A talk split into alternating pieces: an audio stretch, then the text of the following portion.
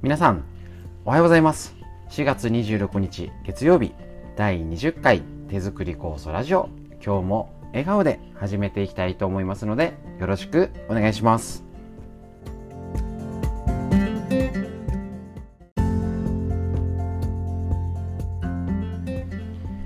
はい、それでは今週も、えー、手作り酵素のちょっとね、もう最後の最後のえー、っと忙しい時になりますのでね、あのちょっと特に春はね、でまた今年は特にちょっとスケジュールの変更だったりバタバタしておりまして、すいません。えっと今週もダラダラ、えー、取り留めない話をちょっとラジオという形でお話しさせていただきますので、ぜひ皆さんダラダラながらでどうぞお聞きください。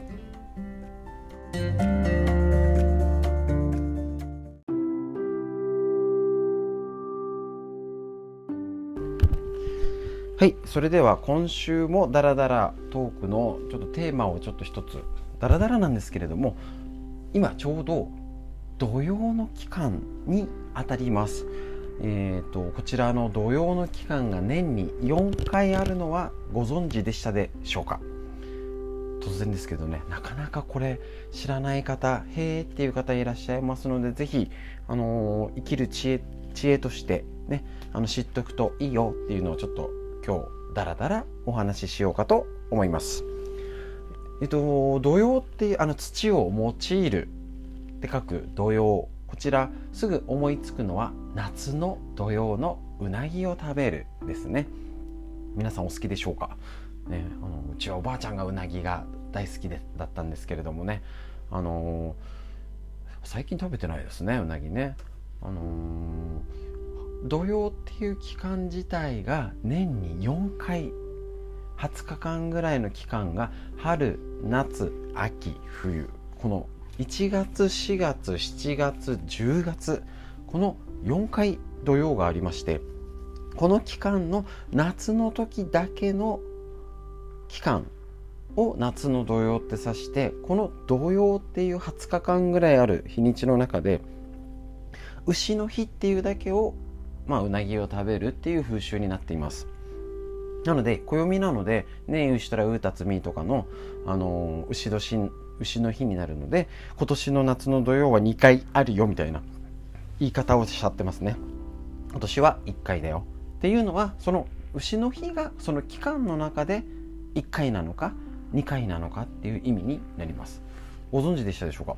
えっと大体、えっと、立春、立夏、立秋、立冬、この期間でだいたい、例えば立春の前日、前日までですね、冬、えっと、冬の土用はいちがつのじゅうしち、じゅうはちにち頃から立春の前日まで、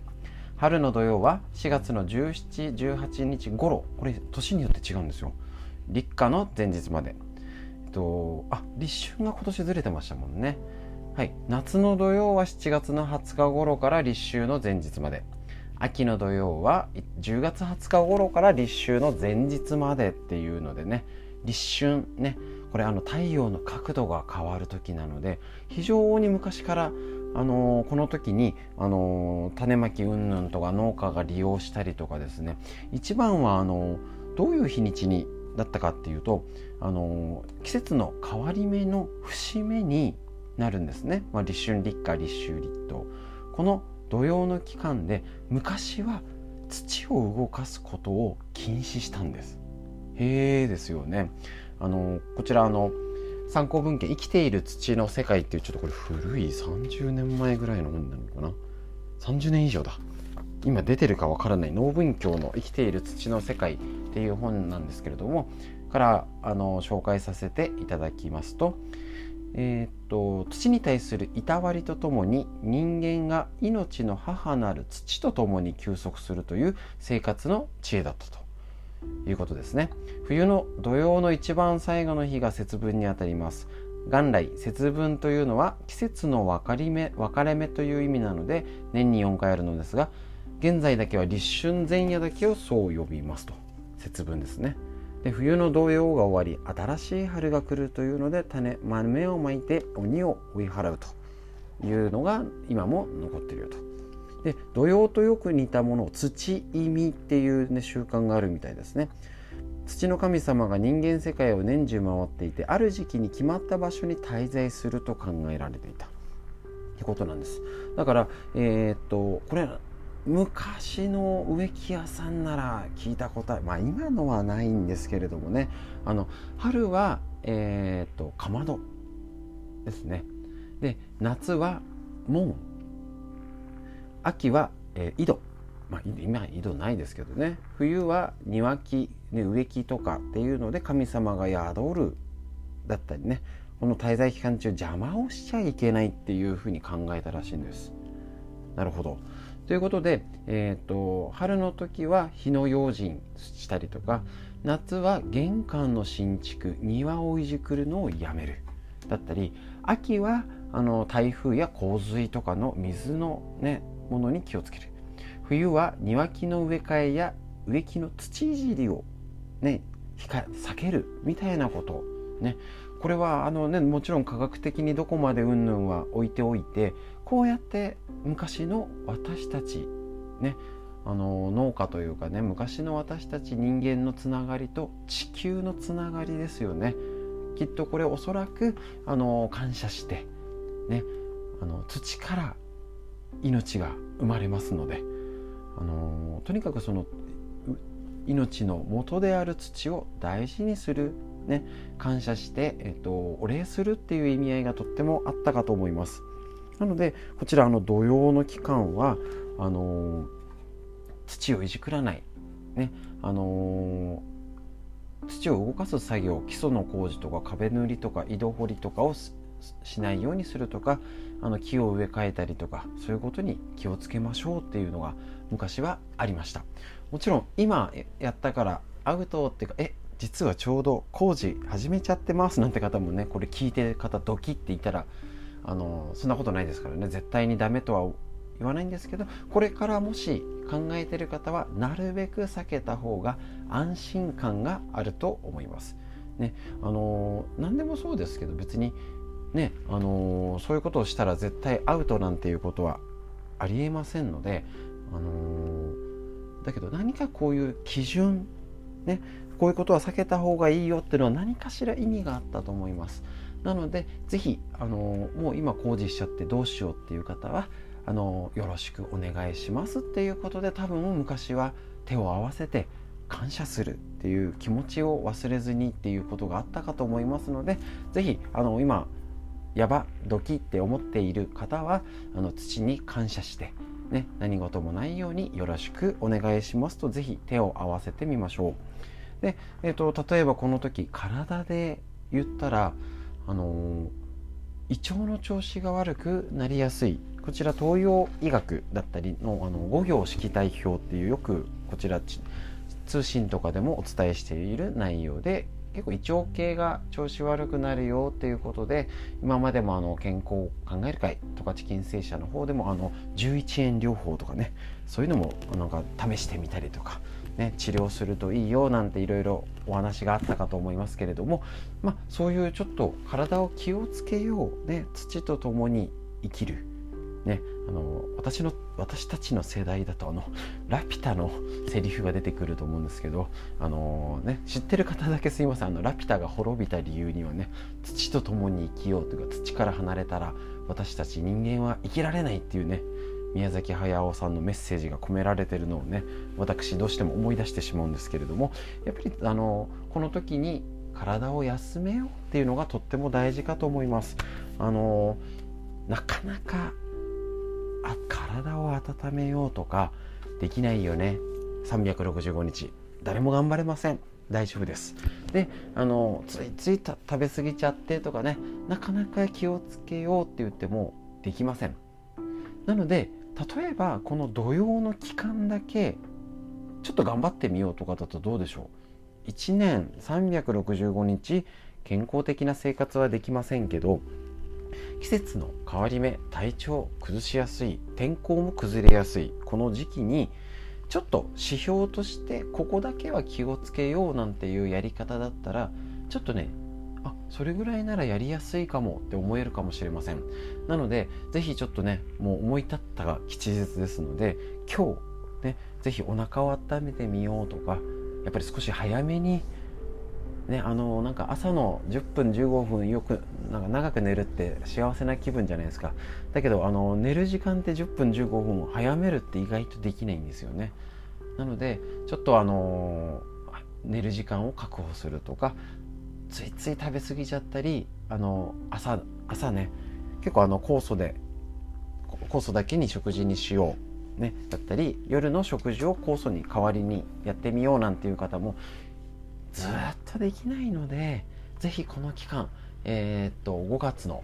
よっかまでですね、ぜひちょっとこの期間をぜひぜひそういうあの体のメンテナンスの期間っていうことで位置づけてみたらどうでしょうか。そうするとねちょっとやりやすいんです。で、特に春の土曜はあのー、うちなんかも、あのー、気をつけてねっていうのは、ちょうどこのゴールデンウィーク食べ過ぎちゃうんですね。どうでしょう、もう今まででも結構バーベうちなんかも結構バーベキューしたり、もともと出かけるのが連休出かけるのが得意好きじゃないというかね、あの近くの公園近くのバーベキューっていうのはねもう毎年やってるんですけれどもね、特にあの、まあ、春のコース終わった後だからちょっとのんびりしたいっていうのもありますし、特にこのコロナの時で出かけられないのでどうしても家でダラダラが増えるかと思います。で、例えばあの日頃お仕事頑張ったり帰りが遅い方は、特に春ねあのゴールデンウィークってだらだら時間がね、あのー、崩れたり規則正しい生活じゃなくなったり、ね、もちろんあの お, べお弁当作りがなくなったママさんとかね、あ少し楽に頑張れるわみたいな、少しゆっくり寝ようみたいな方もいるんですけど、体のケアをぜひこの期間ちょうどもうぜひ今日から何か一日一つ気をつけてみたらいかがでしょうか。ちょっとこのせっかくラジオなんでこの土曜の期間毎日アナウンスできたらいいですよね。ちょっとなんか温める、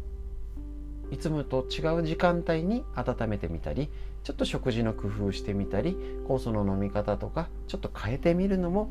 いいかもしれません。この土曜の期間ですね、あのもともとやっぱり火事が起きやすかったりなんかね、やっぱり変わる時になります。なのでぜひこういうことを知っておくと、あの暦、ね、地球と共に生きる発酵食品とかね、酵素、ね、そういうことを大切にする一つの目安として、手作り酵素、この地球上に生きる植物、地球のね宇宙の回転でよく自転公転って昔懐かしいやりましたね。苦手な方もいると思いますけど、なんか眠くそういうこと聞いたら眠くなっちゃうんですけど、あのー、その地球の動き、あの宇宙の動きで、あのー、理科の範囲ですよね、あのー、季節が生まれて春、この新芽の時期の春の野草を利用するっていう意味がありますので、ぜひぜひこちら、ね、どうぞ活用ください。で、昔だとね、あのー、よく手作り酵素も例えばその話で言うと、いつ切り替えたらいいですか？で、必ず季節を切り替えましょう。基本は春をいちねんかん、秋をいちねんかん、梅をいちねんかん、リンゴをいちねんかんって飲み方は絶対にやめましょう。で、えーと、いつ切り替えたらいいですか？あの今まではね本当にあの、えーと、春分のお日、秋分の日、お彼岸ですね。昔はお彼岸を目安に切り替えましょうなんて言ってたんですけれどもね、今暑さ寒さも彼岸どころじゃないとね、なんかあんだけ暑かったのに今なんか急に春、意外と朝晩冷えますよね。なのであのいつこの時期ってないんですけれども、上手にこのお彼岸過ぎたら春の酵素ができ次第、基本この関東平野ですね、あのこの辺りの基準で言えば、まあこの日を境に春になるなんてありませんので、出来上がり次第上手に切り替えたり、まあまあなんか暖かくなってきてこの桜が咲いたとかになったら、もしあの昔残ってる春の酵素を飲み始めようって方はもう飲み切り替えちゃって大丈夫になりますので、ぜひ季節の流れ、地球の動き、土と共に生きていく生活をぜひ手作り酵素を通じて思い出したりとか、昔をこうだったねっていうのを知恵、生きる知恵をぜひ学んで一緒に過ごしていきましょう。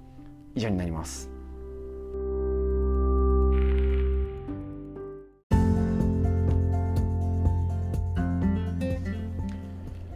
ということでですね、今日もあのダラダラのお話させていただきました。またね、あのー、ちょっとためになりそうなお話だったり、こうやってダラダラお話させていただきますので、よろしくお願いします。ぜひこのコロナ時代、何度もお伝えします自律神経を整える、えー、と腸内環境を良くする、体を温めること、ぜひ日々の日課になっていますでしょうか。でそのために運動、体を温める、ね、あのよく睡眠をとるっていうのをぜひしっかりやってみてください。でまたね、今日も、えー、と笑顔で一日をお過ごしいただきまして、空ね見上げましょうね。下向いて、家にばっかりいると下ばっかり、テレビばっかり、スマホばっかり見ちゃいますので、今日の空の色はどうでしょうか、ね、お天道様を眺めまして、雲の動き早いのかなあ、随分春の雲がなってきたなっていうのを感じながら、ぜひ今日も一日いい一日をお過ごしください。それでは最後までお聞きいただきましてありがとうございました。